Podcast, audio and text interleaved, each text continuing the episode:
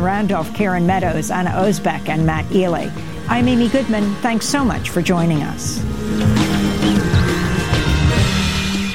You're tuned into KBOO Portland. Coming up next is Rising Up with Sonali, but first, this from KBOO. KBOO Community Radio is a proud co sponsor of the Big Float, a parade, float, and beach party happening July 13th on the Willamette River in downtown Portland. The Big Float is a movement disguised as a party that features music by Blitzen Trapper and Redray Frazier. It is a celebration of our city's river and a benefit for the Human Access Project. The Human Access Project has helped revive Portland's relationship with the Willamette River and has worked to create Poets and Audrey McCall swim beaches. The Big Float 9 features music, a float, and parade. Again, that's the Big Float 9, happening Saturday, July 13th on the Willamette River downtown. Gates open at 10 a.m. and parade number one begins at 1 p.m. To register or learn more, visit thebigfloat.com. More information can be found at kboo.fm on the right side of the homepage under Community Events. Hello, KBOO members. Thank you for being part of our amazing community. It takes all of us to manage this great community resource, and the role played by the KBOO Board of Directors is essential. Here's an opportunity for you to join the KBOO board and become part of the team that is guiding our daily work and representing the interests and visions of all of our members. Please consider applying to become a KBOO board member if you want to help serve our community and put your gifts and talents to good use. There is a time commitment of about 15 hours a month for all board members, and you must be a KBOO member. To apply, go to kboo.fm and fill out an application or stop by the station to pick up a paper copy. The deadline to apply is July 13th, 2019.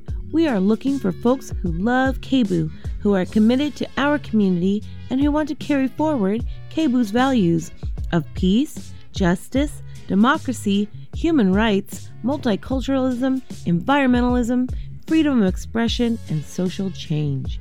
KBOO needs you. Apply today. You're listening to KBOO Community Radio. The time is 8.01 and 55 seconds right there on the dot.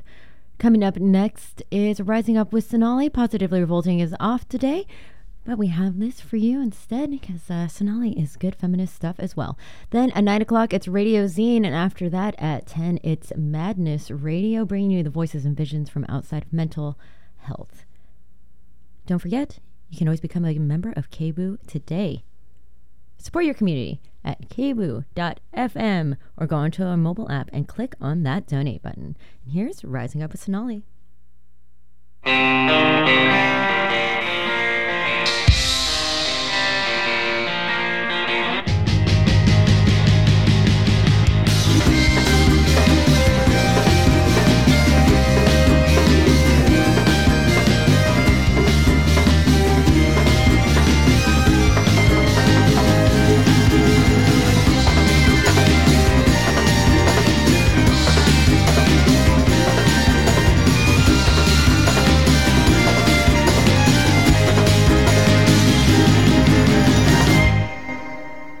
KPFK Pacifica Radio in Los Angeles, this is Rising Up with Sonali, and I'm your host, Sonali Kolhatkar. We're online at risingupwithsonali.com. On our show today, we'll examine two new reports that Physicians for Human Rights released on the migrant crisis, how traumatized Central American children are, and how immigration enforcement is obstructing the medical care of migrants. Then author Suketu Mehta on his latest book, This Land is Our Land, an Immigrant's Manifesto. Finally, one of the nation's most prominent Latino playwrights, Octavio Solis, will discuss his new memoir, Retablos Stories from a Life Lived Along the Border. That's coming up in just a moment.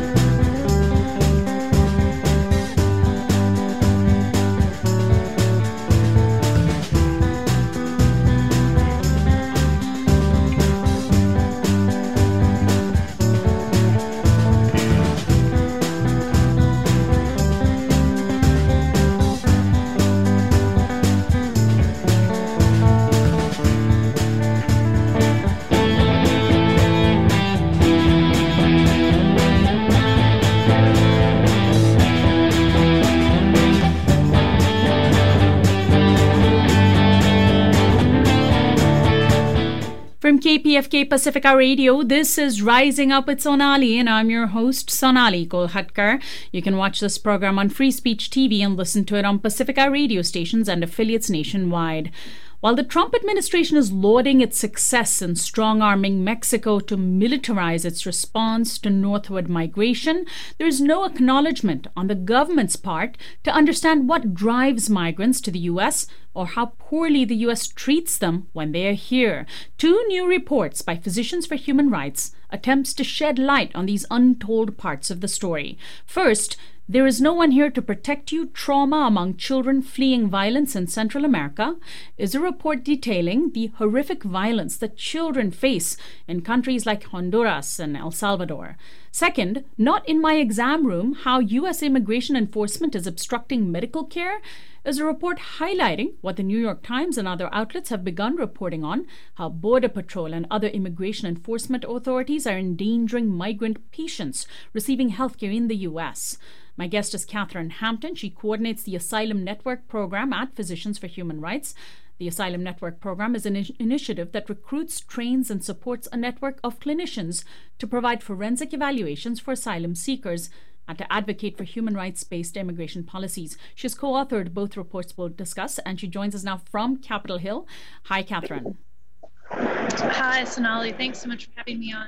Let's talk about the report on children first, in terms of what it is that drives migration to the U.S. We've um, heard that there are record numbers of unaccompanied minors that are reaching the U.S. border. What your report points out is almost too difficult to imagine in terms of the violence they face. Can you give us a sense of what it is these children are fleeing in uh, Central from Central America? Yeah, I think in the U.S. right now, it's uh, the demographic change is very clear to everyone. We all recognize that um, rising numbers of whether unaccompanied minors or children coming with their family members um, are arriving at the U.S.-Mexico border. And a question that we've all been asking ourselves is, you know, why are they coming to the U.S.? And that's been the topic of many policy debates. And so we undertook this research to do a deep dive and really uh, do a scientific um, analysis of forensic evaluations of um, children and adolescents seeking asylum in the U.S. to really uh, uncover um, their reasons for fleeing their home country. And what PHR's uh, medical experts found is that actually, um, the among the children in our study, 78% um, of them uh, experienced direct physical violence, including aggravated assault with blunt instruments, sometimes with firearms, 18% were subject to sexual violence. Um, 58% uh, were witnessed a horrific acts of violence, including their parents being killed in front of them, family members mutilated. So the extreme harms and the extreme violence that children were fleeing really um, help us to understand that, you know, in many cases, children are not just coming to the U.S. Uh, voluntarily out of choice, but really because they have no other option. Um, another section of our report talks about the failure of state protection. So children recounted times when they would try to go to the police to receive help and protection, and police members would either act, actively abuse them or completely ignore um, the crimes that had been committed against them, refuse to investigate. Um, children reported gang infiltration into police, police uh, being intimidated by gang members and not investigating crimes against children. So um, the children who our, our experts evaluated really um, came from very extreme situations, and that, that, that those findings really need to impact our policy response. So that means the children that are arriving at the border are arriving with deep trauma, a lot of mental trauma, I imagine, and probably even some physical trauma. And then they have to contend with the US immigration system, which under Trump in the last two years has become so much harsher. Absolutely. You know, the, the clinical findings among the children that we evaluated showed that um, three quarters of the children had a major mental health diagnosis, uh, most commonly PTSD, but also depression and anxiety disorder. Um, and so when you look at the stories of what these children have survived, when you look at their mental health diagnosis, you know, the last thing that would occur to anyone is to say, oh, these are children who need to be detained indefinitely, supported from their primary caretaker you know, it's just not a logical policy response. Hmm. And so, um, the uh, how did how exactly did this? Re- what was this report based on? How did you get access um, to children, and what sort of assessments were conducted? Mm-hmm. So, Physicians for Human Rights Asylum Program actually has a 30 year history, and our clinicians have conducted thousands of these forensic evaluations, which are based on the Istanbul Protocol, which is the UN standard for documenting torture and persecution. So, um, we have more than 1,400 clinicians around the country who are tra- trained in Istanbul Protocol standards and they know how to document psychological and physical after effects of torture and persecution. So they work with attorneys who represent these children um, to prepare a medical legal affidavit, which is used in the client's case. So um, the 183 uh, cases that we looked at were, you know, expert evaluations of clinicians who did a full patient history, who um, completed either medical or mental health diagnoses depending on the, the trauma symptoms that the that the child was presenting with. So these are really you know, it's not just kind of a guesstimate. You know, it's really based on the children that were surveyed. It's, it's really an expert diagnosis um, by clinicians who are specifically trained, who have a lot of experience working with asylum seekers, um, and have very considerable expertise, in, especially in working with children, so, which is um, a particularly challenging type of evaluation.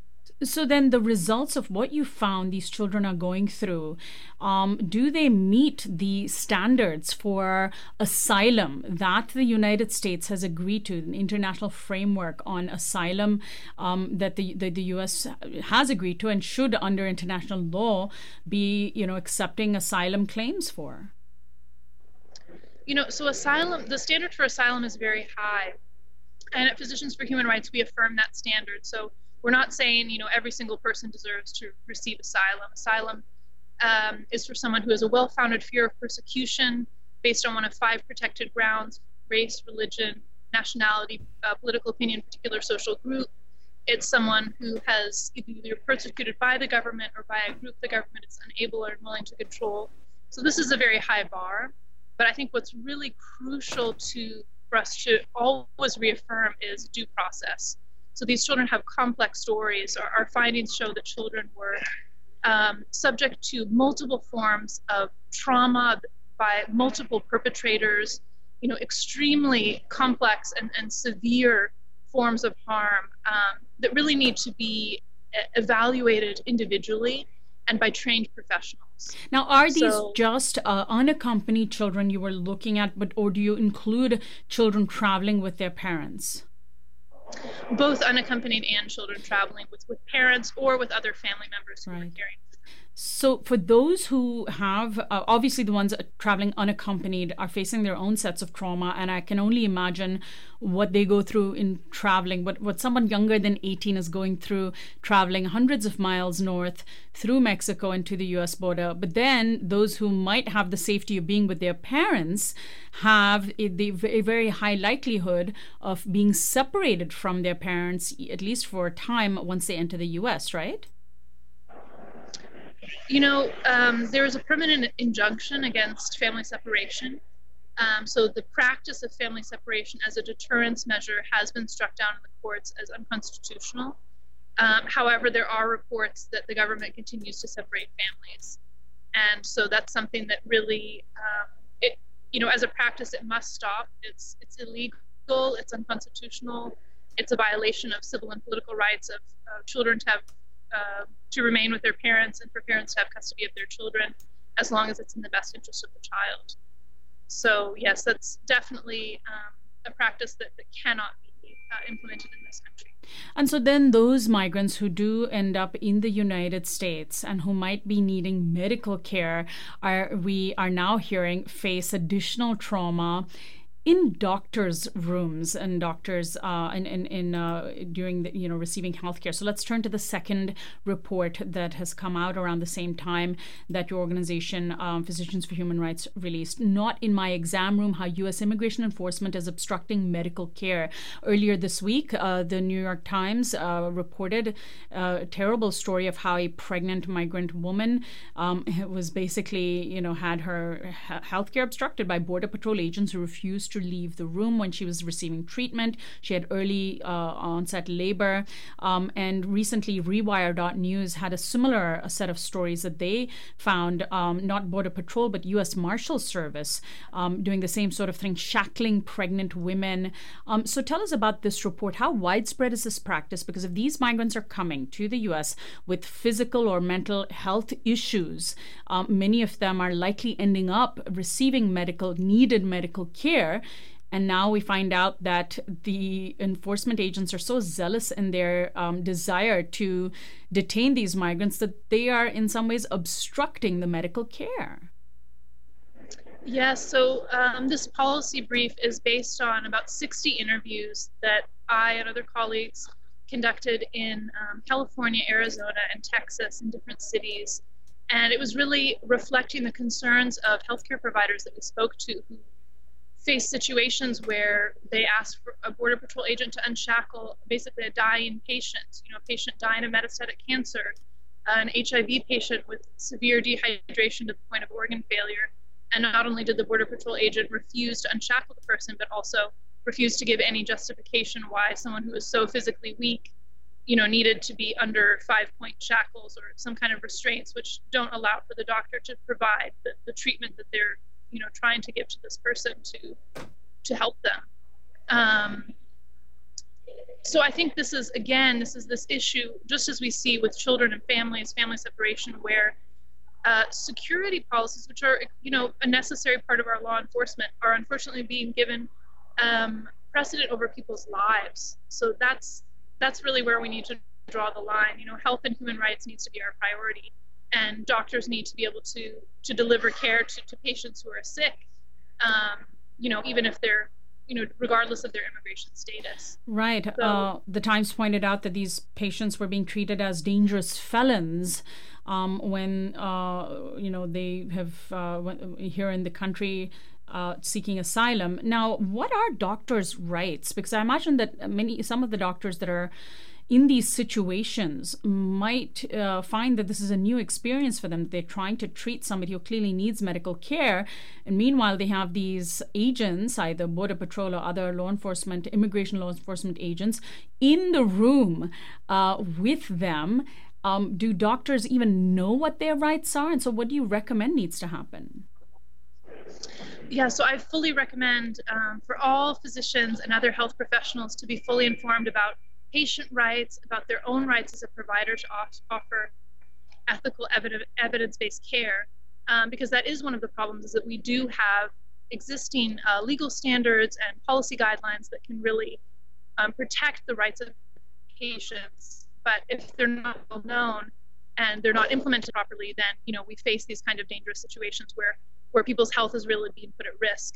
Um, so, for example, the Emergency Medical Treatment and Labor Act. This is a federal legislation which states that um, you know everyone should is entitled to receive emergency medical care, you know, life-saving assistance, um, regardless of their ability to pay or their immigration status. So that's something that we already have enshrined in our laws.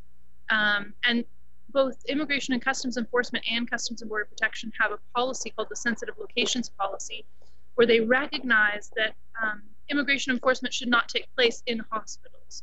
Because hospitals are a place where you know we need to care for patients so that's that's not the place to arrest someone if they're receiving chemotherapy or they're receiving some kind of very critical treatment or surgery. Um, and so we really need for ICE and CBP to reaffirm the sensitive locations policy to ensure that all of their agents are trained and are, are fully implementing the policy um, so that we can have enforcement, but enforcement which isn't sacrificing people's lives and their health. So, in your report, you bring up this idea of a sanctuary hospital. Um, we've heard of sanctuary cities, we've heard of sanctuary churches. What is a sanctuary hospital? So, a sanctuary hospital is um, a safe space where patients don't have to be afraid that they're going to be targeted for enforcement when they're receiving care. And it's just a space where um, doctors and other healthcare providers are free to offer treatment um, according to their ethical uh, and specialty, you know, standards, and um, where patients' rights are also fully protected. So that can look different ways, but I think there are many ways for hospital policies to really reaffirm um, those existing legal rights and to um, show providers exactly how they can ensure that, that patient rights are, are protected. You know, it is very frustrating, um, but I think everyone is on the same page that no one wants more children to die. And it's just a question of how urgently we need to act and what are the solutions to stop that from happening. So I think some of the um, the disparities there are looking at uh, what are what kind of solutions can we really propose. And I think what the report, um, based on the forensic evaluations of child asylum seekers, really shows is listen, if people are fleeing really horrific violence and extreme harm and they have no recourse to protection in their home country, even the most punitive deterrent strategies are not going to be effective. So I think we need to reconsider what is really going to be an effective immigration strategy. Um, and we can do that. We have the tools to do that while at the same time respecting health and human rights. Give out a website, Catherine, where people can find out more. I understand that on Physicians for Human Rights' website, there are, there's a petition people can sign. Absolutely. So if you go to phr.org, that's our website, and uh, there's a drop down menu under Take Action. And so we have a number of actions where you can contact um, representatives in Congress, you can contact um, the Department of Homeland Security. So we have online forums where you can easily just write in your own personal message on um, the topics of child detention, family detention, family separation, and send in your inputs to our policymakers. We link to that from our website. Catherine, good luck to you. Thanks so much for joining us. Thanks so much. My guest has been Catherine Hampton. She coordinates the Asylum Network program at the group Physicians for Human Rights. Again, that website is phr.org. She is co authored both of the reports that we were just discussing. I'm Sonali Kolhatkar. We're online at risingupwithsonali.com where you can sign up for our daily newsletter, subscribe to our video channel on Vimeo, and find our audio podcast on iTunes and Spotify.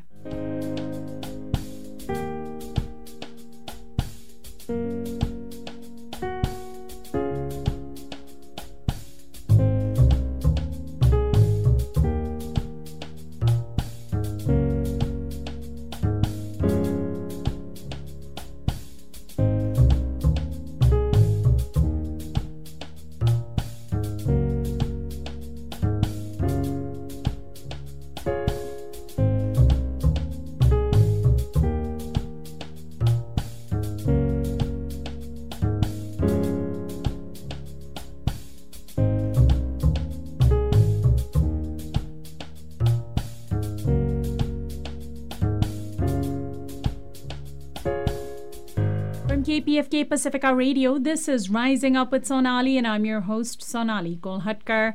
You can watch this program on Free Speech TV and listen to it on Pacifica radio stations and affiliates nationwide.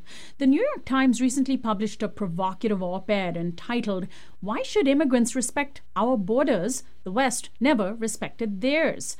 In it, author Suketu Mehta speculated that perhaps immigration quotas should be based on how badly the host country has destroyed a refugees nation. Suketu Mehta has a new book out called This Land is Our Land, an Immigrant's Manifesto. He's the author of Maximum City, Bombay Lost and Found, which won several awards and was also a finalist for the Pulitzer Prize. His work has been published in the New York Times Magazine, National Geographic, Granta, Harper's Magazine, and more. And he's an associate professor of journalism at New York University. Welcome to the program, Suketu. Thanks so much for having me on, Sonali. So first, let's talk about the op-ed that that you published, um, because this is, you know, certainly I, I imagine it might have made some waves, um, but uh, very few people link the refugee crisis globally today, not just on our southern border here in the U.S. Very few people link the crisis of migration to the crisis that has actually been created by the West, that has actually driven um, the movement of people. Um, did you get any pushback from your piece? Nothing that I have ever written in my decades of reporting has uh, gotten more of a response, both pro and con. Uh, when I last checked, I had some 200,000 people reading just a tweet that I'd sent out about the op ed, and it was the fourth most emailed article on the entire New York Times website and I've been getting a lot of death threats. So there's been a lot of praise, but also there's a, a small segment of people who's sending just the most incredibly racist abuse and vilification and go back to where you're from and you know there's some really scary things like people asking how to get into N- NYU buildings if you need ID to get in. So I've clearly touched a nerve. And the nerve is just this in my book and in my op ed. What I ask is the question that's really not being asked much in the global debate about migration, which is why are people leaving in the first place, right? Um, I mean, people are leaving more than ever before. Today, there are a quarter of a billion people on the planet who uh, were born in a country other than the one in which they're in currently. Um, so people are moving in large numbers. That's if all the migrants were a nation by ourselves, we'd be the fourth largest country in the world, bigger than Indonesia. We're moving not because we hate our homes and our families and our language and our customs, but because we have no choice, because colonialism, war, inequality, and climate change uh, have rendered many of these countries uninhabitable. The rich countries stole the future of the poor countries by ruling over them for hundreds of years, um, then by creating a world order which is deeply rigged against the developing nations, by dumping an enormous amount of carbon in the atmosphere, um, and by creating wars and selling guns to uh, these countries. So, so what I say is essentially, we are here because you were there.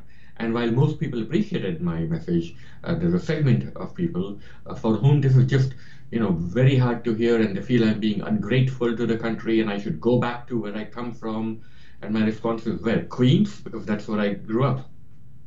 Queens. Well, your family, you're, you're originally from India, and you write in your book about the various countries that your family has traveled in and moved around. And like you, I'm an immigrant as well, uh, with multiple stops between India and here where my family is concerned. And of course, India has a huge uh, a, a, history of hundreds of years of colonialism under the British. Um, but you make these links um, specifically about the wars that are driving refugees to the United States that have been banned, right? The Muslim ban targeted people from Iraq, targeted people from Afghanistan, those very countries where we currently have wars. And it's remarkable to me that people are denying the connection between the two, between the refugees wanting to move here and our role in making their country uninhabitable almost. That's right. Let's look at Iraq, for example. We went in there and under false pretenses, launched an illegal and incredibly violent war in which 600,000 Iraqis, according to the respected science publication, The Lancet, did a body count, 600,000 Iraqis died because we went in there because George Bush and Dick Cheney decided to invade this country, which had nothing to do with 9 11. They manufactured this uh, evidence about WMDs so 600,000 people died because of us. That's just in Iraq. Um, then there were the wider ramifications of the war in Syria. Um, but, you know, in, in all these Middle Eastern countries that experienced uh, these tumultuous events, afterwards, and are still experiencing these events, ISIS was created as a direct result of that war we went in. And uh, uh, maybe another million people lost their lives. So, what I'm arguing for is immigration as reparations. If 600,000 Iraqis died as a result of our war. Shouldn't it be morally incumbent upon us to let in 600,000 living Iraqis and give them a chance at, a better life? Uh, you know, so in country after country, the West has gone in and launched these wars. And more than, even when it's not outright war, what we do is we sell them guns. Look at the countries of the Northern Triangle, which is uh, El Salvador, uh, Guatemala, and Honduras. They're coming to the US in record numbers. Why? Not because they hate their countries, but because decades of US intervention in their politics uh, have rendered those countries ungovernable. And after we, we interfered in their politics, we sell them guns. The vast majority of the guns in Latin America come from the United States. Every day, 700 guns cross the US Mexican border going down south. Uh, three quarters of all the guns in Mexico, 98% of the guns in the Bahamas come from the United States. we fell them the guns, and then um, we emptied our prisons uh, and deported some of the most violent criminals from the prisons of California, for example, uh, and sent deported them down south, which created uh, criminal organizations like MS-13. So they are coming here because we created these uh, conflicts. Um, uh, which continue to this day. Earlier, there were conflicts between guerrillas and these uh, government juntas, and today they are between different drug gangs. And why are the drug gangs fighting? Because they're they're creating this product which the United States is the biggest customer of. We sell them the guns, we buy their drugs. Uh, it's impossible for people to live there. The homicide figures are even higher than in, in the Middle East. And then we wonder why they're coming to our borders. They are coming here because they have no choice. Now, if the uh, people like Stephen Miller and Donald Trump had their way, um, all of this history would be um, separated from, and that framework would be separated from their response to immigrants. And indeed, it has been. In their rhetoric, you would never hear them mention any of the destabilizing efforts that the U.S. has had a hand in. Uh, instead, uh, the uh, immigrants are and refugees are painted in a very different light, right? Uh, how do you view how immigrants and refugees are framed, separated from that history? Essentially, they're seen as um, moochers, you know, people who are taking advantage of a generous, liberal democracy of the West. Well, I doubt Donald Trump has read much, of any history. Um, he he compared the refugees to vomit. He said these people coming across, blah, they're like vomit. Human beings, living, breathing human beings, he thinks are vomit. This is the, this man's conception of uh, these refugees. I met these people. I spent a lot of time, for example, in the migrant shelters of Tijuana. And I remember meeting a 23 year old mother named Saira, who I write about in my book. And she had this cherubic 18 uh, month old baby uh, that was sitting on her lap. And she was telling me why she left her town in Honduras. She said that uh, the gangs had come looking for her husband. Her husband wasn't in the gang, but he'd happened to witness a gang murder, and so he had to flee. So the gangs came looking for him. And when he wasn't there, they told Saira that they would be taking her boy when he was a little older. So she fled uh, because they were going to, well, kill her, take her, uh, her boy. Um, and she was going to apply for asylum. I met her in Tijuana, and she was going to go the next day and present herself at an asylum office. And um, and ask for what is her legal right under international conventions that the United States has signed. She has clearly a well founded fear of persecution. And I said to her, you know, you can do that, but we've got this family separation policy, and they're going to snatch your little boy away from you. And they might send him to an institution hundreds of miles away from you. You know that that's the risk you're running. And she said, I know. And tears were streaming down her face. And she said, You know what a mother's love is? This boy that I love with all my life, I love more than my life, I would rather never see him again. I would rather the American government take him and even if they, even if I never get to see him again, I know that he's alive somewhere. But maybe someday I'll have a chance at seeing him. I'd rather do that than to have to put him in a box six feet below the ground where I'm coming from. That's what a mother's love is. Wow. So she personified, you know, these these refugees that, that are fleeing. There's so many of them. I met them in Morocco. I met them in Spain. Right. Tell me a little bit about that. So on the other side of the planet, you saw very similar stories being told, right? I mean, different circumstances, but the threads uh, were very familiar. Yeah, I met a little Guinean family in Tangier, mother, father, and a newborn child. And they were going to go in this little, basically plastic dinghy. It wasn't even a lifeboat. It was like a, you know one of these uh, beach boats that uh, kids play on. Um, and they were going to cross the Mediterranean in that little boat. That they were going to put a motor on it, and they were going to drug the newborn baby so he wouldn't make a sound uh, uh, so that you know the navies won't hear babies crying and uh, and I was scared for this uh, little child. I pleaded with them not to drug the newborn. I pleaded with them not to cross because it, it, every year thousands or even tens of thousands of migrants die in this sea crossing. And you know, again, it was the same story. They come from the country of Guinea, which is a desperately poor West African country, uh, and it's uh, the main thing it has to sell is minerals, particularly bauxite. There's an American uh, hedge fund, which uh, basically uh, controls most of the bauxite production in Guinea, uh, and the owner of the hedge fund bought a hundred million dollar penthouse. In, overlooking Central Park, and another person associated with this hedge fund bought a 900 acre estate in the English countryside. Where is that money coming from? It's coming from the country of Guinea, which they're ripped off so badly that they've been subject to multiple fines and lawsuits. But in all these countries, when the colonialists left, colonialism didn't leave with them. Uh, it got transformed into corporate colonialism. In country after country, there are these incredibly powerful Western multinationals that have gone in, corrupted local governments, extracted uh, the mineral wealth of these countries and rendered them ungovernable and destitute. So when these this family is going, you know, to Europe, uh, you know, to the countries that colonized them, all they're doing is following the money, their money. There's also the issue of climate refugees, which you uh, address in the op ed that you had written.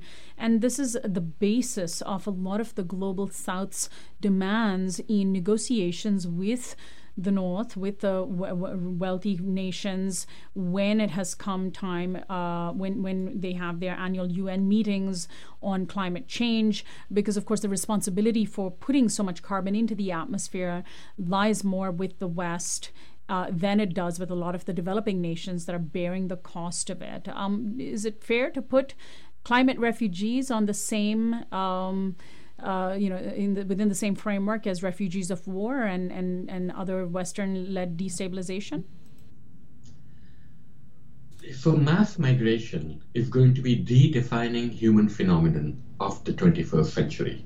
By the end of the century, estimates range from 200 million to 1 billion people that are going to be displaced by climate change. You think 4 million Syrians um, fleeing to Germany are an issue now? Uh, what happens when Bangladesh gets flooded and 400 million Bangladeshis have to find dry land? Entire island nations are going to be underwater by the middle of the century. Where are those people going to go? Uh, there's it's drought, it's desertification across the globe, particularly in the poorest countries you know, because often they're the ones closest to the equator. Uh, their populations have to flee. Uh, uh, they can't grow crops on withered land. Um, they're subject to typhoons and hurricanes. Uh, so let's look at the chain of responsibility. The United States is responsible for one third of the excess carbon in the atmosphere, the EU another quarter. So the lion's share belongs to these rich countries that built up their economies and then emitted whatever they wanted into the atmosphere. Now they're asking, you know, India and China and other countries to reduce their emissions. The United States, let's not forget, is the only country that walked out of the Paris Accords, um, and uh, has actually increased its emissions in recent years. So all these people are fleeing. Their homes have been destroyed because of us. Uh, and it's only fair that we resettle these refugees. The United States should take in a third of the refugees displaced by climate change and the EU another quarter. It's only fair, it's morally just. Well, I want to thank you so much uh, for joining us today, Suketu, and also do stay safe, uh, you know, from all the crazy people out there for whom logic uh, is is dangerous. Thank you so much, and good luck to you. Thank you, Sonali. Thanks so much. My guest has been Suketu Mehta. He's the author of Maximum City, Bombay Lost and Found, which won several awards and was a finalist for the Pulitzer Prize. His work has been published in the New York Times Magazine, National Geographic, Granta, Harper's Magazine, and more. He's Associate Professor of Journalism at New York University, and we've been discussing his latest book called This Land is Our Land An Immigrant's Manifesto. I'm Sonali Kolhatkar. We're online at risingupwithsonali.com where you can sign up for our daily newsletter. Do follow us on Facebook, Twitter, and Instagram at Are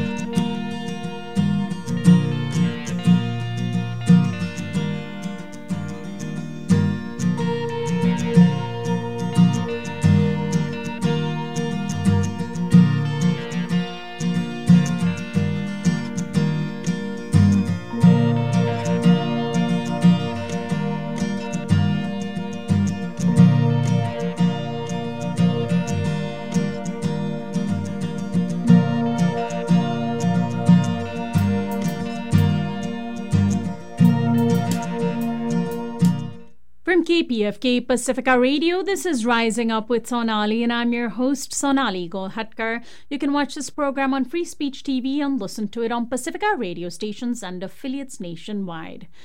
To be a brown skinned immigrant in today's America is to immediately be part of a demographic that has become demonized and weaponized for political use. Octavio Solis, the acclaimed playwright, grew up along the US Mexico border in El Paso, Texas. In his new memoir, Retablos Stories from a Life Lived Along the Border, Solis writes poetic vignettes from his childhood and complicates the simplistic narrative that supporters of President Donald Trump have been fed. Octavio Solis has written over 20 plays. He's considered to be one of the most prominent Latino playwrights in America. He's also produced and directed numerous plays and even produced films and won awards and fellowships. He now joins me to discuss his new book. Welcome to the program, Octavio. Thank you, Sonali. It's my pleasure to be here. What are retablos for us non Spanish speaking uh, members of the audience? What does that word mean?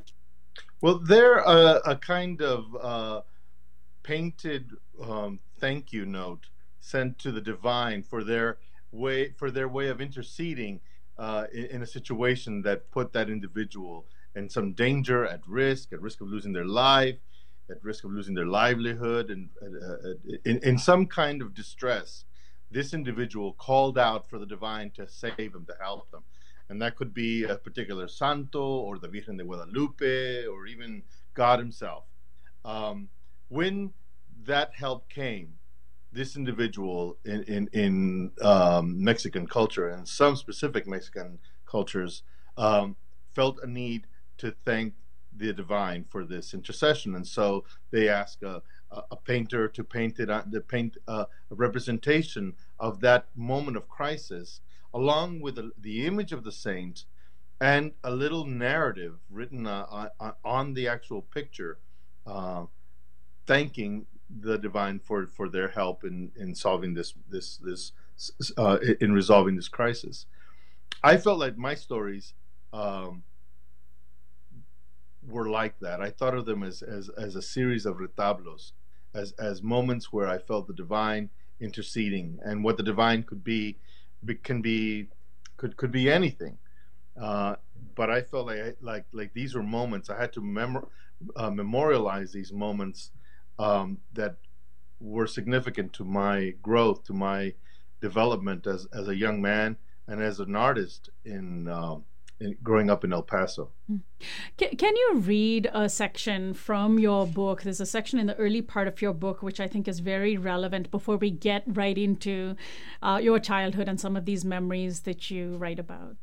Sure, sure. This is from uh, um, one of the. Uh, it's the second retablo. It's called "The Way Over," and it's about how my parents um, decided to to move to El Paso, how they made a change from thinking of, of themselves as Mexicans and then started thinking of themselves as Americans.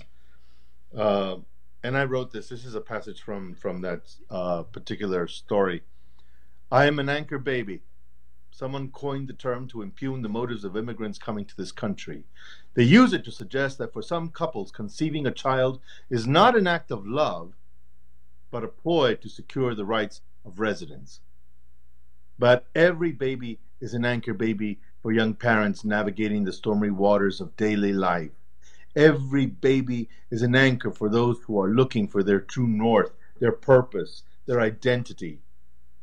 We give our parents hope when they drift from bad times to bad times to worse. We give them solace when they consider going back to the little they had before. I anchor them to a place and an ideal worth living for, as they anchor me. We have to go, dice ella. Here is where I live, not there, dice él. But there is where we can all live you, me, and the child. The child. We have to think of the child. Octavio Solis has written the new book Retablos Stories from a Life Lived Along the Border, from which he has been reading. So, you grew up in El Paso, Texas. This is a border town in Texas. Um, you, where were your parents from? Um, you were born here in the US, so as you said, you were the quote anchor baby. Um, what is the story of your parents? Because, of course, all our stories begin with the stories of our parents.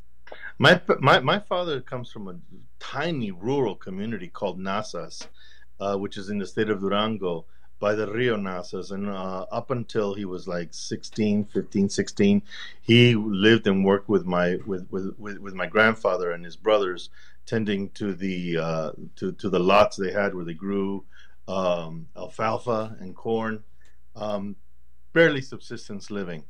Uh, my mother, on the other hand, comes from an urban center, a, a large industrial city called Torreon in northern Mexico in the state of Coahuila.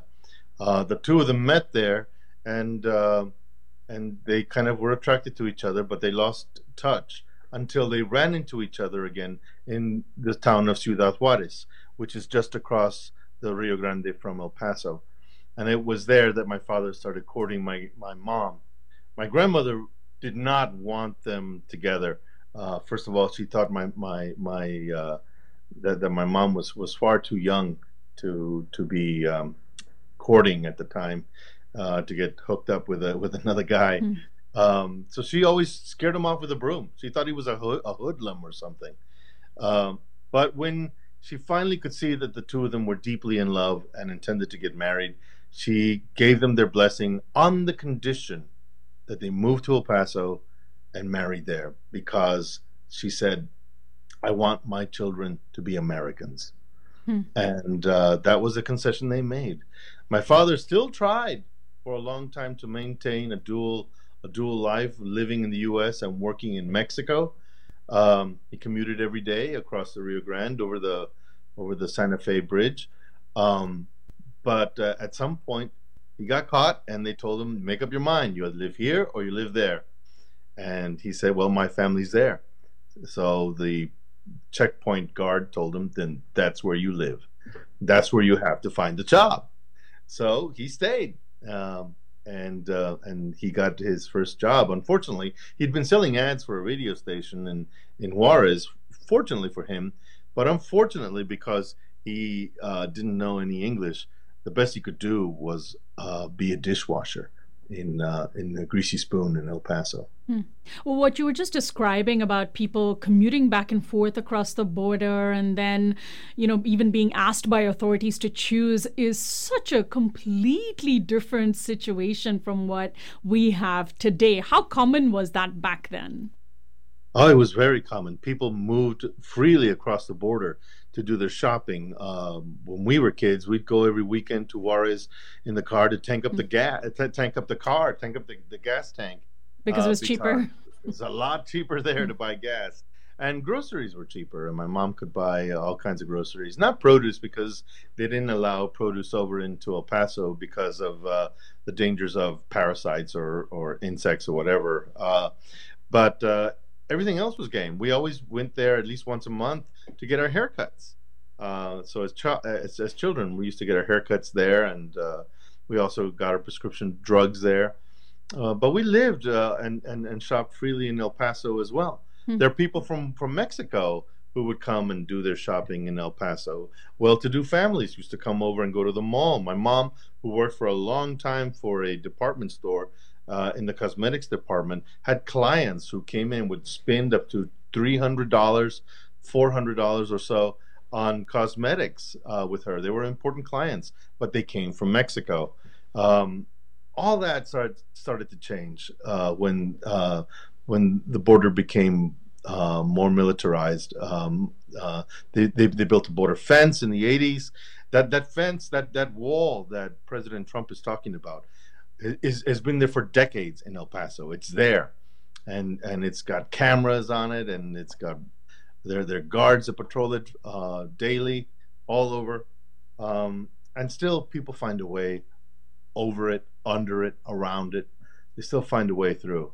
So the So- wall.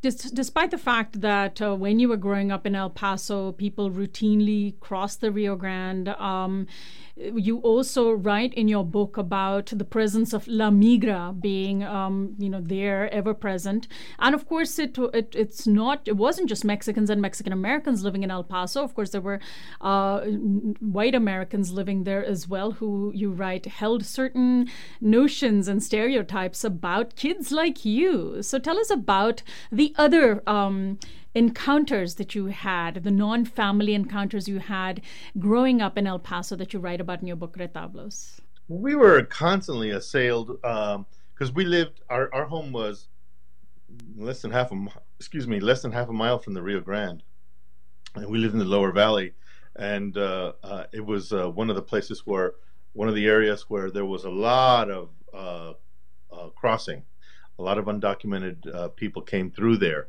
um, and uh, and therefore it meant that there was also there were also a lot of uh, cruisers, a lot of border patrol cruisers uh, driving around.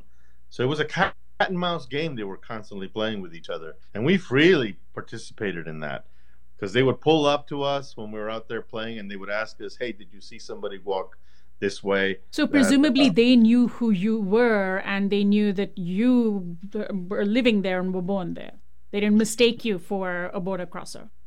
No, I mean uh, they could tell. They Mm. they they had their they they knew who we were, and they would ask us, you know, did you see somebody going this way? And we'd say, well, uh, yeah, we saw somebody going that way. When in fact we saw the people actually going in the opposite direction. So we would find ways to mislead them, to uh, to to fool around with them. At night, we would uh, we'd hide in the bushes and throw water balloons at them. We were we were just dumb kids. But I had one instance where uh, Border Patrol actually pulled up to me and then started asking me while I'm waiting for the bus to go see the to go to the movies, and started asking me questions, trying to verify my citizenship uh, in in the country, asking me to recite the Pledge of Allegiance, asking me to um, you know point out my address, asking me if I was a citizen. It, it just made it really really uh, difficult for me Hmm. um, they made me feel like like I could be uh, taken up and rounded up and put in the cor- corralon, which is the place where they rounded up uh, uh, illegal aliens in, in at, at that time.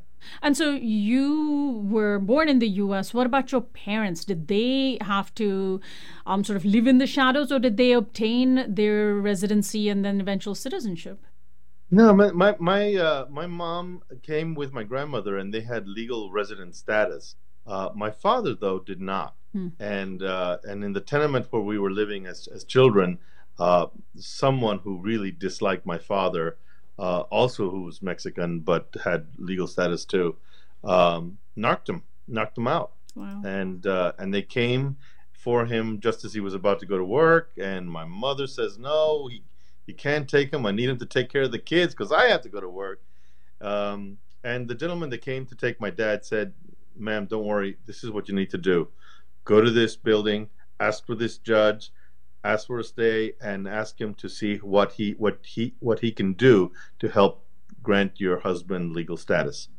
Um, so they helped her, and she did just that and the judge granted him uh, um, a um, granted him uh, legal resident status until he could get his papers in order. So he was uh, he was held for a number of days, uh, I think two or three days, and it was uh, one of the most shameful experiences he'd ever encountered in his life. Wow. Um, and uh, so for a long time they maintained legal resident status, uh, and we were American citizens. Uh, but they eventually, sometime in I think maybe 82, 83, they decided to become full American citizens. Hmm. Uh, I think it coincided with uh, Reagan's um, um, Amnesty. amnesty declaration. You're right.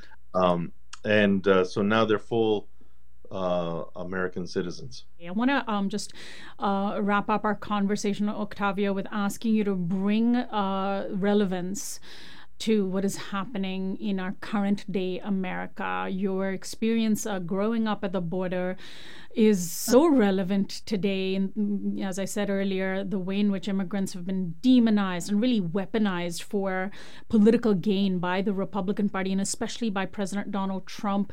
Um, that narrative is so simplistic that these are people coming to steal American jobs and what have you, criminals and rapists. Um, and and your stories are just the opposite, right? Oh yeah, it just it's uh, we're just uh, that we're just people. We're human, and we're we- we're prone to the same flaws and the same assets that we bring to the country as as anyone else. Uh, we're we're a workforce. We're a, we're artists and scientists. Uh, we bring craft, real craft and craftsmanship to to uh, to this country. Uh, we're we're not just landscapers or or maids or or uh, janitors. There is so many, so much more that we provide to the that we provide this country, and all it takes sometimes is one generation, one generation for that impact to be felt on a deep level. Uh, the contributions uh, are, are immense, vast, and deep, um, and it's it, it's a shame that I, that I uh, that that this is um, that that things have come to this pass. You know, I worked on Coco. I worked on the film Coco uh, for Pixar. I was a cultural consultant for them, and uh, I, I'm very proud to, to work for that, to, to have worked for that uh, company in, in helping bring a kind of vision of the immigrant experience uh, to the rest of this country. And I'm impressed at how the nation at large has embraced that film. But the same people who are embracing that film are are voting for candidates uh, and, and voting and supporting a president, supporting policies that uh, that are um, so damaging. I think to. I mean, we heard stories our- after uh, Trump won the election of uh, people who had voted for him and whose undocumented spouse was then being deported, and they thought, well, this isn't what I signed up for. And you just wonder, what else did they expect? Right. It's, it, but a lot of a lot of it is because uh, you know uh, sometimes the, the the mentality of of well I got on board the ship. It's time we it's time for us to bring the ladder up. Mm. Uh, that kind of mentality um, infects uh, infects people's thinking, uh, but it's mo- all motivated by fear. Fear that if I don't act this way, I'm going to be targeted. They're going to look at me. As long as I have a MAGA hat as a Latino, then I won't be attacked. I won't be vilified. People will see that I am on their side, that I'm that that, that I belong here. Mhm. Um, and so they wrap themselves up in the American flag, thinking that they can then turn uh, uh, turn to the border and shut it down. Um, and and that's unfortunate because they have to consider how their parents came over, how their grandparents came over, how they still have families in Mexico and in all of Latin America, and in really all around the world that would love to come here. Um, it's it's it's it's sad. Well, Octavio, I want to thank you so much for this time you've spent with us. Give out a website where people can learn more about your work as well as your new book, uh, which I understand is available in bookstores. Sure, it's doing very well. The name of the book is Retablo Stories from a Life Lived uh, Along the Border. It's published by City Lights Press. You can find it on their website, uh, citylights.com, I believe. My own website is octaviosolis.net.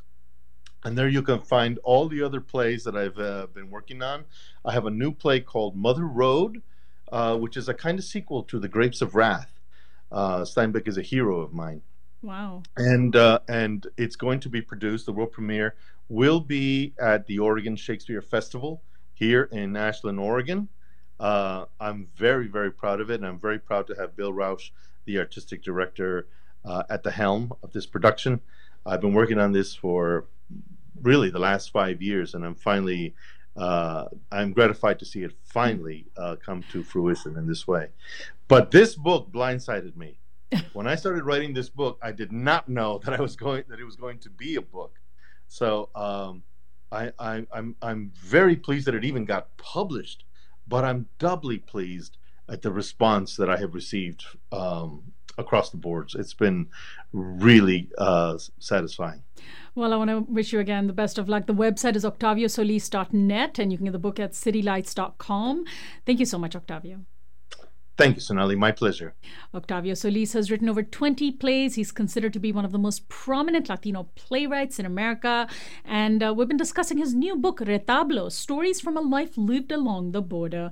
I'm Sonali Kolhatkar. We're online at risingupwithsonali.com where you can sign up for our daily newsletter, subscribe to our audio podcast on iTunes, and our video channel on Vimeo. Hosted, written, and executive produced by Sonali Kolhatkar. Anna Bus is the producer, technical director, and web and social media supervisor. Our theme music is by Grammy award-winning band Quetzal. Like us on facebook.com slash RU with Sonali. That's the letters RU with Sonali. And follow us on twitter.com slash RU with Sonali. Our website is risingupwithsonali.com where you can find all our programs archived and where you can get direct access to all our video and audio files. You're listening to KBOO Portland. KBOO Community Radio holds open meetings concerning the operations and programming of KBOO in accordance with requirements of the Communications Act of 1934 and certification requirements of the Corporation for Public Broadcasting. Information about KBOO Community Radio's open meeting policy is available by calling the station at 503 231 8032. Meetings will be held at 20 Southeast 8th Avenue in Portland.